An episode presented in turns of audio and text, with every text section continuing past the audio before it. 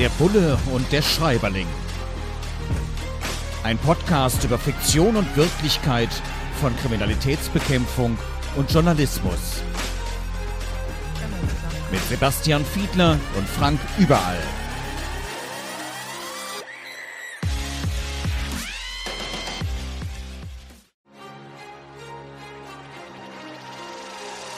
Der Bulle und der Schreiberling. Ein Podcast über Fiktion und Wirklichkeit von Kriminalitätsbekämpfung und Journalismus. Mit Sebastian Fiedler und Frank Überall. Herzlich willkommen zu einer neuen Ausgabe von Der Bulle und der Schreiberling mit Sebastian Fiedler und meiner Wenigkeit Frank Überall. Wir kümmern uns heute um Valerie Wilson Wesley und der Ex-Lover, ein Fall für Tamara Hale, erschien im Diogenes Verlag. Wir schauen wieder, wie ist es da mit der Realität in dieser fiktionalen Darstellung.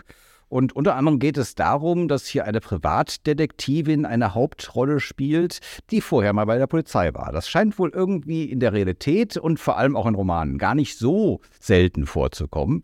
Und äh, natürlich hat man dann zum Teil noch Kontakte in die alte Dienststelle und kann vielleicht auch auf dem kleinen Nichtdienstweg äh, mal irgendwie noch an Informationen kommen, noch mal so ein bisschen reinhorchen, wie ist die Stimmung und vielleicht sogar tatsächlich an Detailinformationen rankommen, was so halblegal, ja eigentlich vielleicht sogar illegal ist.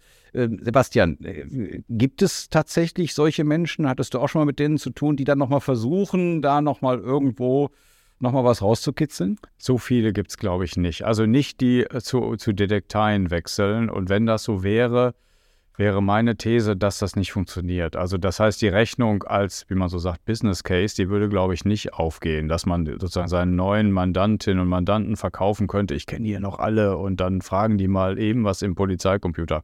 Es würde von vorne bis hinten nicht aufgehen, weil jede einzelne Abfrage dokumentiert es in den Datensystemen. Man kann das also hinterher nachgucken. Es muss der Grund der Abfrage eingegeben werden.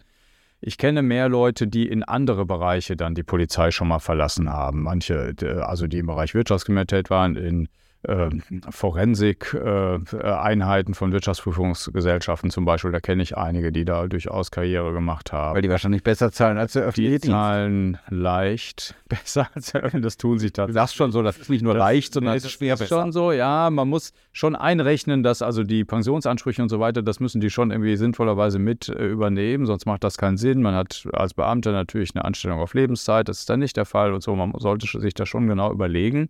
Aber es gibt solche Abwanderungen Veränderung, gerade bei solchen Kriminalbeamtinnen und Beamten, die eine besondere, äh, spezielle Expertise in einem Bereich haben. Das ist natürlich dann für die Wirtschaft attraktiv, aber da rede ich jetzt von Anstellungsverhältnissen. So viele, die sich dann irgendwie selbstständig machen, Detekteien, kenne ich nicht. Ich persönlich kenne gar keinen. Das ist aber eine klare Aussage. Ja. Das spielt jetzt hier dieses Werk in den USA und äh, da haben wir natürlich zum Teil noch ganz anders damit zu tun, wo es Diskriminierungen gibt und wo dann eben eine Farbige hier beschreibt, naja, wenn die Polizei dich einmal am Wickel hat und du dann dich nicht unumwunden kooperativ zeigst, dann vermehren sich die äh, Anklagepunkte, heißt es hier, also die Vorwurfspunkte noch und nöcher. Ich kann mir vorstellen, dass das hier in Deutschland nicht mehr ganz so ein großes Thema ist, aber wenn jemand ganz besonders großspurig auftritt und euch echt das Leben zur Hölle macht, dass man dann durchaus geneigt ist, nochmal sehr viel intensiver, sind ja auch alle nur Menschen, mhm. sehr viel intensiver hinzuschauen. Also bei mir ist es tatsächlich, wir haben hier auch schon mal drüber gesprochen, mhm. in dem Moment, wo jemand sich alleine über eine Recherche schon unglaublich aufregt, vielleicht sogar schon über einen Medienanwalt eine sogenannte Unterlassungsverpflichtungserklärung schickt, obwohl man noch gar nichts berichtet hat. Das sind die Stellen, wo Rauch ist, ist auch Feuer, wo man erstmal richtig genau hinguckt. Weil wer so laut bellt, hat in der Regel irgendwas zu verstecken. Es sind nicht diejenigen, die tatsächlich schuld sind, die wir am Wickel haben und die dann irgendwo, ne, die versuchen eher mit uns zu reden und das in irgendeiner Weise auch tatsächlich aufzuklären. Aber diejenigen, die richtig was auf dem Kerbholz haben, die versuchen tatsächlich erstmal mit aller Aggression zu verhindern, dass wir berichten. Und das ist, das wird immer das Gegenteil erreichen, zumindest bei professionellen mhm. Journalistinnen und Journalisten. Wie ist es denn bei euch? Nochmal, und ganz ehrlich, da kommt auch so eine Art Jagdfieber. Das kenne ich. Ist das bei euch auch so oder ist man da ganz formal und egal wie viel der Mensch sich da aufregt, äh, nö, das arbeitet man ganz in Ruhe ab? Ich glaube, es hat zwei Perspektiven. Also auf der einen Seite steht genau das, was du gerade beschrieben hast, nämlich hat man irgendwie einen Anknüpfungspunkt dafür, dass man sagen könnte, da bin ich wahrscheinlich auf der richtigen Spur und da muss ich jetzt nochmal nachgehen, da könnte mehr zu holen sein. Ich bin nicht ganz sicher, ob die Aussage gestimmt hat. Also dererlei Anknüpfungspunkte für weitere Ermittlungen.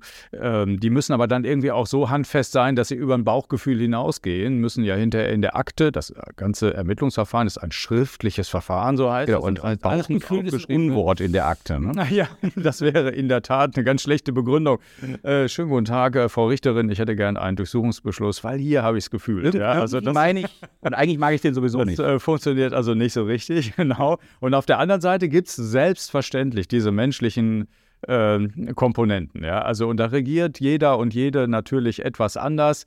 Manche, mir hat man nachgesagt, ich hätte, da würde in solchen Situationen besonders arrogant rüberkommen, weil ich versucht habe, die natürlich dann abblitzen zu lassen mit ihren aufbrausenden äh, Verhaltensweisen. Das äh, mochte ich nicht sonderlich gut leiden. Und dann hat man mir unterstellt, ich sei dann etwas arrogant. Das ist mir vielfach tatsächlich passiert. Und andere reagieren natürlich mit so einer Gegenbewegung und versuchen dann vielleicht etwas lauter zu sein in solchen Situationen. Da kommt halt das, was auch völlig normal und natürlich ist, das Menschliche dann halt zum Tragen. Aber wenn man das professionell bewertet und sagt, so muss das eigentlich sein, dann müsste man die beiden Perspektiven voneinander trennen. Müsste auf einer sagen, das darf auf gar keinen Fall dazu führen, dass irgendwas unrechtmäßig passiert und irgendeine Ermittlungsmaßnahme gemacht wird, weil man sozusagen irgendwie äh, sich da jetzt rächen will für irgendeine Verhaltensweise. Das geht gar nicht, das ist No-Go. Alles andere dazwischen ist total menschlich. Also äh, äh, rein menschlich findet man hier auch immer wieder was Neues raus, weil wir machen das jetzt schon seit gut drei Jahren ja. hier. Und als arrogant habe ich dich zumindest bisher noch nicht wahrgenommen. Oh, danke, haben es alle gehört. Ja, was nicht ist, kann ja noch kommen. Und äh, wer irgendwie dann doch mal ihn erlebt hat in einem anderen Zusammenhang, möglicherweise bei einer Veranstaltung oder wo auch immer, und äh, ihn mal als arrogant wahrgenommen hat oder mich mal als arrogant wahrgenommen hat, ne? hier bei Kivon, da wo wir das als Video hier ausstrahlen, kivon.com, kann man das auch unten in die Kommentare schreiben oder auch ein Video oder äh, einen Ton hinterlassen. Äh, also ne? vielleicht lernen ja auch wir noch was.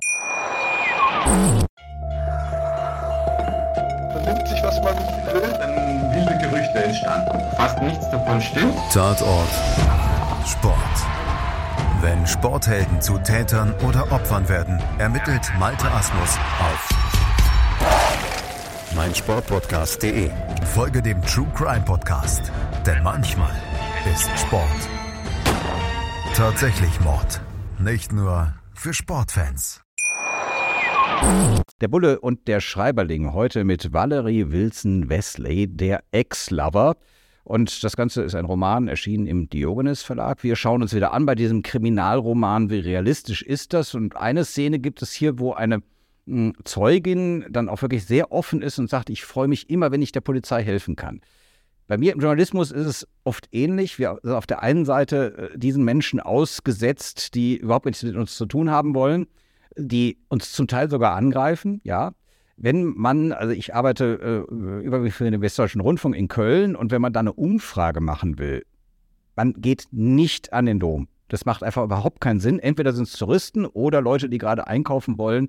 Und außerdem laufen da sowieso viel zu viele Kamerateams und Menschen mit Mikrofon fürs Radio rum von auch anderen Sendern. Und insofern, das, das macht einfach keinen Sinn. Da geht man irgendwo anders hin, um da auf Menschen zu treffen, die eben auch gerne mit den Medien reden.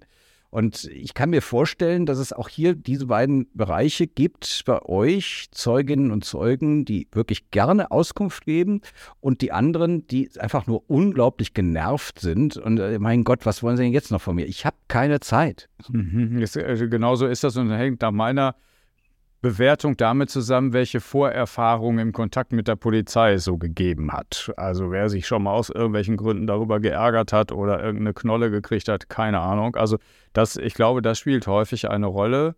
Man, es gibt nur einen großen Unterschied zu dem, was du jetzt gerade gesagt hast.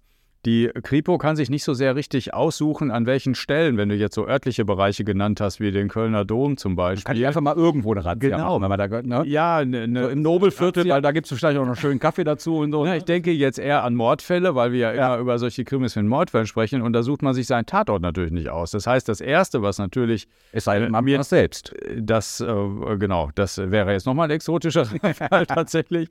Aber es ist ja eben häufig so, dass äh, wenn jetzt in einem Wohnquartier äh, ein, äh, ein Mord passiert wäre, dann würde man natürlich versuchen herauszukriegen, wer hat denn irgendwas mitbekommen. Und das bedeutet, in diesem Bereich würde man sich überlegen, wer könnte theoretisch entweder was gesehen haben. Das heißt, genau würde man sich dann angucken, welche Fenster zum Beispiel in Betracht kämen, wer kann was gehört haben. Und dann befindet man sich in diesem Areal, in dem das gerade stattgefunden hat. Das wollte ich nur sagen. Das heißt, da hat man keine Wahl, um sich die Location noch irgendwie auszusuchen, weil da zum Beispiel zu viele Kamerateams unterwegs sind.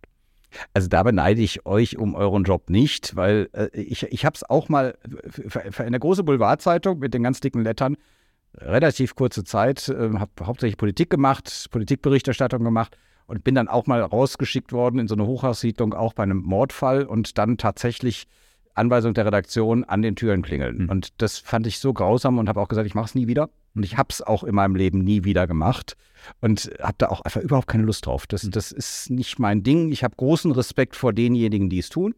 Ähm, aber äh, nee, das ist insofern, äh, klar, bei euch ist ein anderer Hintergrund, aber trotzdem bei fremden Menschen dann in die Privatsphäre eindringen müssen. Das ist ja notwendig. Wir als mhm. Bürgerinnen und Bürger wollen ja auch dass solche Dinge aufgeklärt werden. Trotzdem ist es wahrscheinlich nicht unbedingt ein Vergnügen. Und da gibt es noch eine dritte Berufsgruppe, von der ich hörte. Das sind die Politikerinnen und Politiker, die im Haustürwahlkampf Türen klingeln. Und da gibt es ähnliche Erlebnisse. Sebastian plaudert aus dem Nähkästchen, weil er mittlerweile ja, ja. nach Station bei der Kriminalpolizei, genau. bei der Kripo-Gewerkschaft, Bund Deutscher Kriminalbeamter, ja. jetzt eben im Bundestag sitzt, dort Innenpolitik macht. Aber da muss man erstmal hinkommen und da muss man genauso einen Wahlkampf machen. Und da kann es auch schon mal sein, dass man irgendwo klingelt, wo noch jemand mit Lockenwinklern und äh, äh, entsprechendem ähm, äh, Bademantel auf das Wort kam ich gerade nicht, Bademantel, dann die Tür aufmacht mhm. und äh, mit dicker Zigarette in der Hand, halt voll sie. Ja, kann ich mir lebhaft vorstellen. da muss er auch lachen. Ähm, hier gibt es auch ein Motiv, wo nach dem Tod des Ehemannes plötzlich alles Mögliche noch hochkommt, wo selbst auch die Ehefrau überhaupt nicht mit gerechnet hat. Und äh, es ist ein Motiv, das auch in solchen Romanen immer wieder mal vorkommt. Und ich glaube schon, dass viele tatsächlich eben auch so eine Seite haben, die sie vor Verwandtschaft, vor ähm, auch Partnerin oder Partner möglicherweise jetzt nicht so ausbreiten. Das kann dann auch was Kriminelles sein unter Umständen. Wie häufig bist du denn darüber gestolpert, dass äh, du dann eben mit Menschen plötzlich zu tun hattest, wo die gesagt haben, also das habe ich dem niemals zugetraut, da, da wäre ich im Leben nicht drauf gekommen, dass der oder die Beschuldigte sowas wirklich getan hat. Man lernt bei der Polizei sehr, sehr früh, dass man solches Denken komplett ausschließt. Also es gibt nichts, was man sich nicht vorstellen sollte vorher. Das ist meine, meine nichts, was Grund, es nicht gibt. Erstmal meine Grunderfahrung. Das ist tatsächlich so, ja. Und man kann nie so doof denken, wie es kommen kann. Also das sind so die beiden Leitsätze. Berufsvoraussetzung ähm, doof denken. Aber man erfährt dadurch natürlich alleine schon deswegen, weil ja zum Beispiel Telefonüberwachungen gemacht werden. Und da erfährt man äh, durchaus Dinge, die man sich nicht hat vorstellen können, wenn zum Beispiel der Beschuldigte, der abgehört wird, bei der äh, Sex-Hotline anruft und zum Ausdruck bringt, was er so gerne mag. Es ist ein wirklich, glaube ich, prominentes Beispiel dafür, äh, wo man denkt, wenn man ihn jetzt so auf der Straße getroffen hätte, hätte man nicht sich vorstellen können, dass er sich gerne mit äh, Frauennamen anreden lässt an der Sex-Hotline. Also das ist jetzt so ein äh, prominentes Beispiel. Es hat mit der Ermittlung natürlich in aller Regel überhaupt nichts zu tun, aber man kann nicht verhindern, dass man davon erfährt. Was ich auch spannend fand hier in diesem äh, Roman, dass jetzt mein Berufsstand, Journalismus, hier auch nochmal ein bisschen im Mittelpunkt steht. Äh, es gibt einen Dokumentarfilmer, der auch anscheinend nicht immer ganz mit sauberen Mitteln arbeitet. Es ist tatsächlich bei uns so, bei Dokumentarfilmen werden zuweilen auch schon mal Schauspielerinnen oder Schauspieler eingesetzt, um eine Szene nachzustellen. Zum Beispiel sind wir ja nicht dabei, wenn jetzt zum Beispiel Korruptionsbeziehungen geknüpft werden, Geld übergeben wird und ähnliches. Zum Teil erfährt man es dann später, zum Beispiel über Gerichtsprozesse. Und wenn man dann äh, eine solche Szene nachstellen möchte, dann nutzt man natürlich Schauspielerinnen und Schauspieler. Das wird dann aber auch ganz offen kommuniziert, darauf muss hingewiesen werden. Und jetzt einfach irgendwie zu sagen, ich mache was zum Beispiel über kriminelle Jugendgangs und ich bezahle da jetzt irgendwelche Leute, die da vor der Kamera irgendwelche wilden Dinge tun, die sie sonst eigentlich nicht tun, das geht natürlich gar nicht. Ähm, das wird hier sehr intensiv thematisiert, dass eben da es auch schwarze Schafe in äh, der Medienbranche geben kann. Äh, bist du auch schon mal über sowas gestolpert, dass du irgendwo angefragt wurdest, zum Beispiel in der Zeit beim Bund Deutscher Kriminalbeamter als Experte was sagen solltest und erstmal guckst, okay, was ist das jetzt für eine Produktionsfirma? Es sind häufig eben Produktionsfirmen, die das im Auftrag der großen Sender machen und dass man sich erstmal so ein bisschen vertraut macht, wie seriös sind die denn? Ja, letzteres auf jeden Fall. Also das habe ich schon immer getan und bin Gott sei Dank selten reingefallen. Also es ist mir einmal passiert, dass ich äh, äh, zigmal im Hintergrund gesagt hatte, dass eine bestimmte Position, die jetzt da formuliert werden sollte, ich erstens nicht teile, zweitens noch nie gesagt hatte. Und dann äh, habe ich erleben müssen, dass der, der, der Journalist dann anschließend in der Produktion des Beitrages mich hineingeschnitten hat mit einem unverfänglichen Statement und dann selbst kommentiert hat, Herr Fiedler sagte an der Stelle das und das. Das war schlicht gelogen. Also das ist mir mal passiert, aber solche Szenerien äh, und so etwas, das habe ich noch nicht, äh, habe ich tatsächlich noch nicht, Gott sei Dank noch nicht erlebt, was wiederum in deine Richtung eine sehr gute Nachricht ist, weil meine Erfahrung jetzt aus 14 Jahren ungefähr Zusammenarbeit äh, oder Arbeit mit der Presse, Kontakte mit der Presse, sind die Negativerfahrungen ausgesprochen gering. Das sage ich jetzt auch nicht nur, weil wir uns jetzt hier gut verstehen. In der Tat, nein. ich, ich kenne es auch, dass es solche Versuche immer mal wieder gibt, aber letzten Endes äh, haben wir dann auch so eine große Öffentlichkeit und wenn man eine Schauspielerin oder einen Schauspieler bucht, dann hinterlässt das auch irgendwann Spuren. Und irgendwann, da ist die Branche dann auch sehr klein, ne, dann hat man den schon mal irgendwo anders gesehen. Und es kann ja durchaus sein, dass der auch irgendeine Erfahrung gemacht hat, über der er oder sie dann im Fernsehen erzählt, ja, aber die Wahrscheinlichkeit ist dann doch relativ gering. Und dann fängt man natürlich auch meine Berufssparte an, über die andere Berufssparte zu recherchieren. Und dann wird sowas auch relativ schnell entlarvt. Und ich glaube, ja, vor 10, 20 Jahren war das vielleicht noch eher ein Thema. Mittlerweile kann man sich das eigentlich nicht mehr erlauben.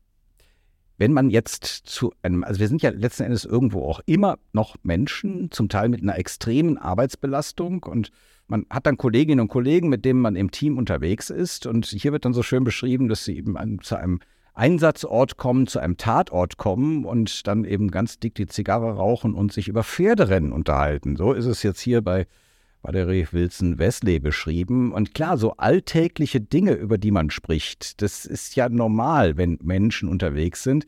Ich kann mir vorstellen, dass das, wo zum Beispiel gerade Mord passiert ist, vielleicht nicht so angemessen ist. Ich versuche auch immer, wenn ich irgendwo dann draußen bin mit einem Team oder sowas, dann in dem Moment, wo man dann nach außen geht, wo man dann Interviewpartnerinnen oder Partner hat, dann äh, ein bisschen runterzudimmen. Ich mache gern auch mal ein Witzchen und so, aber das macht natürlich dann jetzt nicht so viel Sinn, wenn da jetzt jemand ist, den man sehr ernsthaft interviewen möchte. Ich kann mir vorstellen, ihr müsst euch da auch manchmal ziemlich am Riemen reißen, wenn es dann zum Tatort geht, wenn es dann zur Durchsuchungsmaßnahme geht. Also in dem Moment oder beim Verhör kann man jetzt auch nicht irgendwie sich womöglich noch über den Menschen lustig machen, der da gerade sitzt. Da muss man sich schon manchmal ziemlich am Riemen reißen. Ne? Das stimmt, man muss natürlich ein bisschen seine Stimmungslage an der Garderobe lassen, so könnte man das vielleicht so bildlich formulieren, weil man ja professionell in der jeweiligen Situation damit umgehen muss. Was es natürlich gibt, und daran fühle ich mich so gerade so ein bisschen erinnert, dass es in bestimmten Organisationseinheiten auch die Entwicklung eines speziellen Humors gibt. Das, äh, ich kenne, ich habe einen äh, Kumpel, mit dem ich zusammen Abi gemacht habe, der äh, ein Bestattungsunternehmen anschließend äh, übernommen hat. Das ist auch ein sehr humorvoller Mensch. So habe ich ihn kennengelernt. Und so ist das tatsächlich natürlich auch teilweise in Morddezernaten. Teilweise, das hört sich jetzt besonders schlimm an, aber äh, der, der Kompensation äh, geschuldet auch in, in den Kommissariaten, die sexualisierte Gewalt an Kindern ähm, sehen müssen. Damit meine ich, damit ich nicht falsch verstanden werde, nicht, dass sie sich darüber lustig machen. Ganz, ganz, ganz im Gegenteil. Aber die müssen natürlich versuchen, trotzdem, das klingt jetzt vielleicht paradox, wenn ich das so erzähle, trotzdem sich ihre Menschlichkeit und ihren Humor bewahren. Nicht im Zusammenhang mit der Arbeit, die sie machen, sondern um halbwegs psychisch gesund zu bleiben. Und äh, daran fühle ich mich an der Stelle so ein bisschen erinnert, wenn man sich vergegenwärtigt, dass ja der Alltag nicht irgendwie so ganz ausbleiben kann. Man auf der einen Seite professionell arbeiten muss, aber andererseits psychisch gesund bleiben muss, seine Menschlichkeit sich erhalten. Ich, ich kenne das, äh, ich bin ja häufig beim Westdeutschen Rundfunk bei Live-Sendungen dann im Studio und da ist es tatsächlich auch, jetzt plaudere ich auch mal aus dem Nähkästchen, dass wir kurz vor Beginn der Sendung, also dann, wenn eigentlich so die größte Anspannung ist, diese Anspannung auch dadurch rausnehmen, dass wir tatsächlich jetzt auch nicht über die Beiträge oder so, sondern einfach nur so uns ein bisschen gegenseitig aufziehen oder so. Und das, das gibt danach müssen wir dann sehr schnell umschalten und ernst werden äh, was manchmal Sekundenbruchteile sind, weil die Sendung plötzlich anfängt, man das gar nicht so richtig auf dem Plan hatte. Aber ja, die, dieses Kompensieren, dieses Stresskompensieren, dadurch, dass man einfach vor allem wir als Rheinländerinnen und Rheinländer einfach mal äh, ein bisschen losplappert und äh, eine gute Zeit miteinander hat, das, das kenne ich nur auch allzu gut. Aber es gibt eben dann auch die Situationen, wo man dann damit extrem vorsichtig sein muss. Über Valerie Wilson Wesley, der Ex-Lover, haben wir gesprochen heute in der aktuellen Folge von Bulle und Schreiberlenk. Und in 14 Tagen sind wir mit der nächsten Folge da. Gerne also wieder einschalten. Herzlichen Dank. Der Bulle und der Schreiberling. Ein Podcast über Fiktion und Wirklichkeit von Kriminalitätsbekämpfung und Journalismus. Mit Sebastian Fiedler und Frank Überall.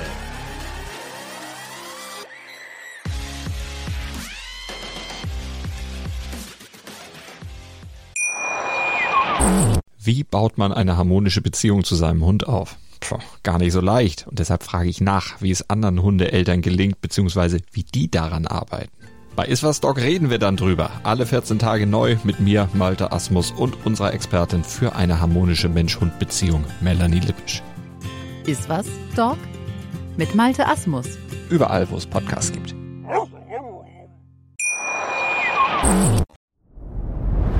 Dir hat dieser Podcast gefallen? Dann klicke jetzt auf Abonnieren und empfehle ihn weiter. Bleib immer auf dem Laufenden und folge uns bei Twitter, Instagram und Facebook. Mehr Podcasts findest du auf meinpodcast.de.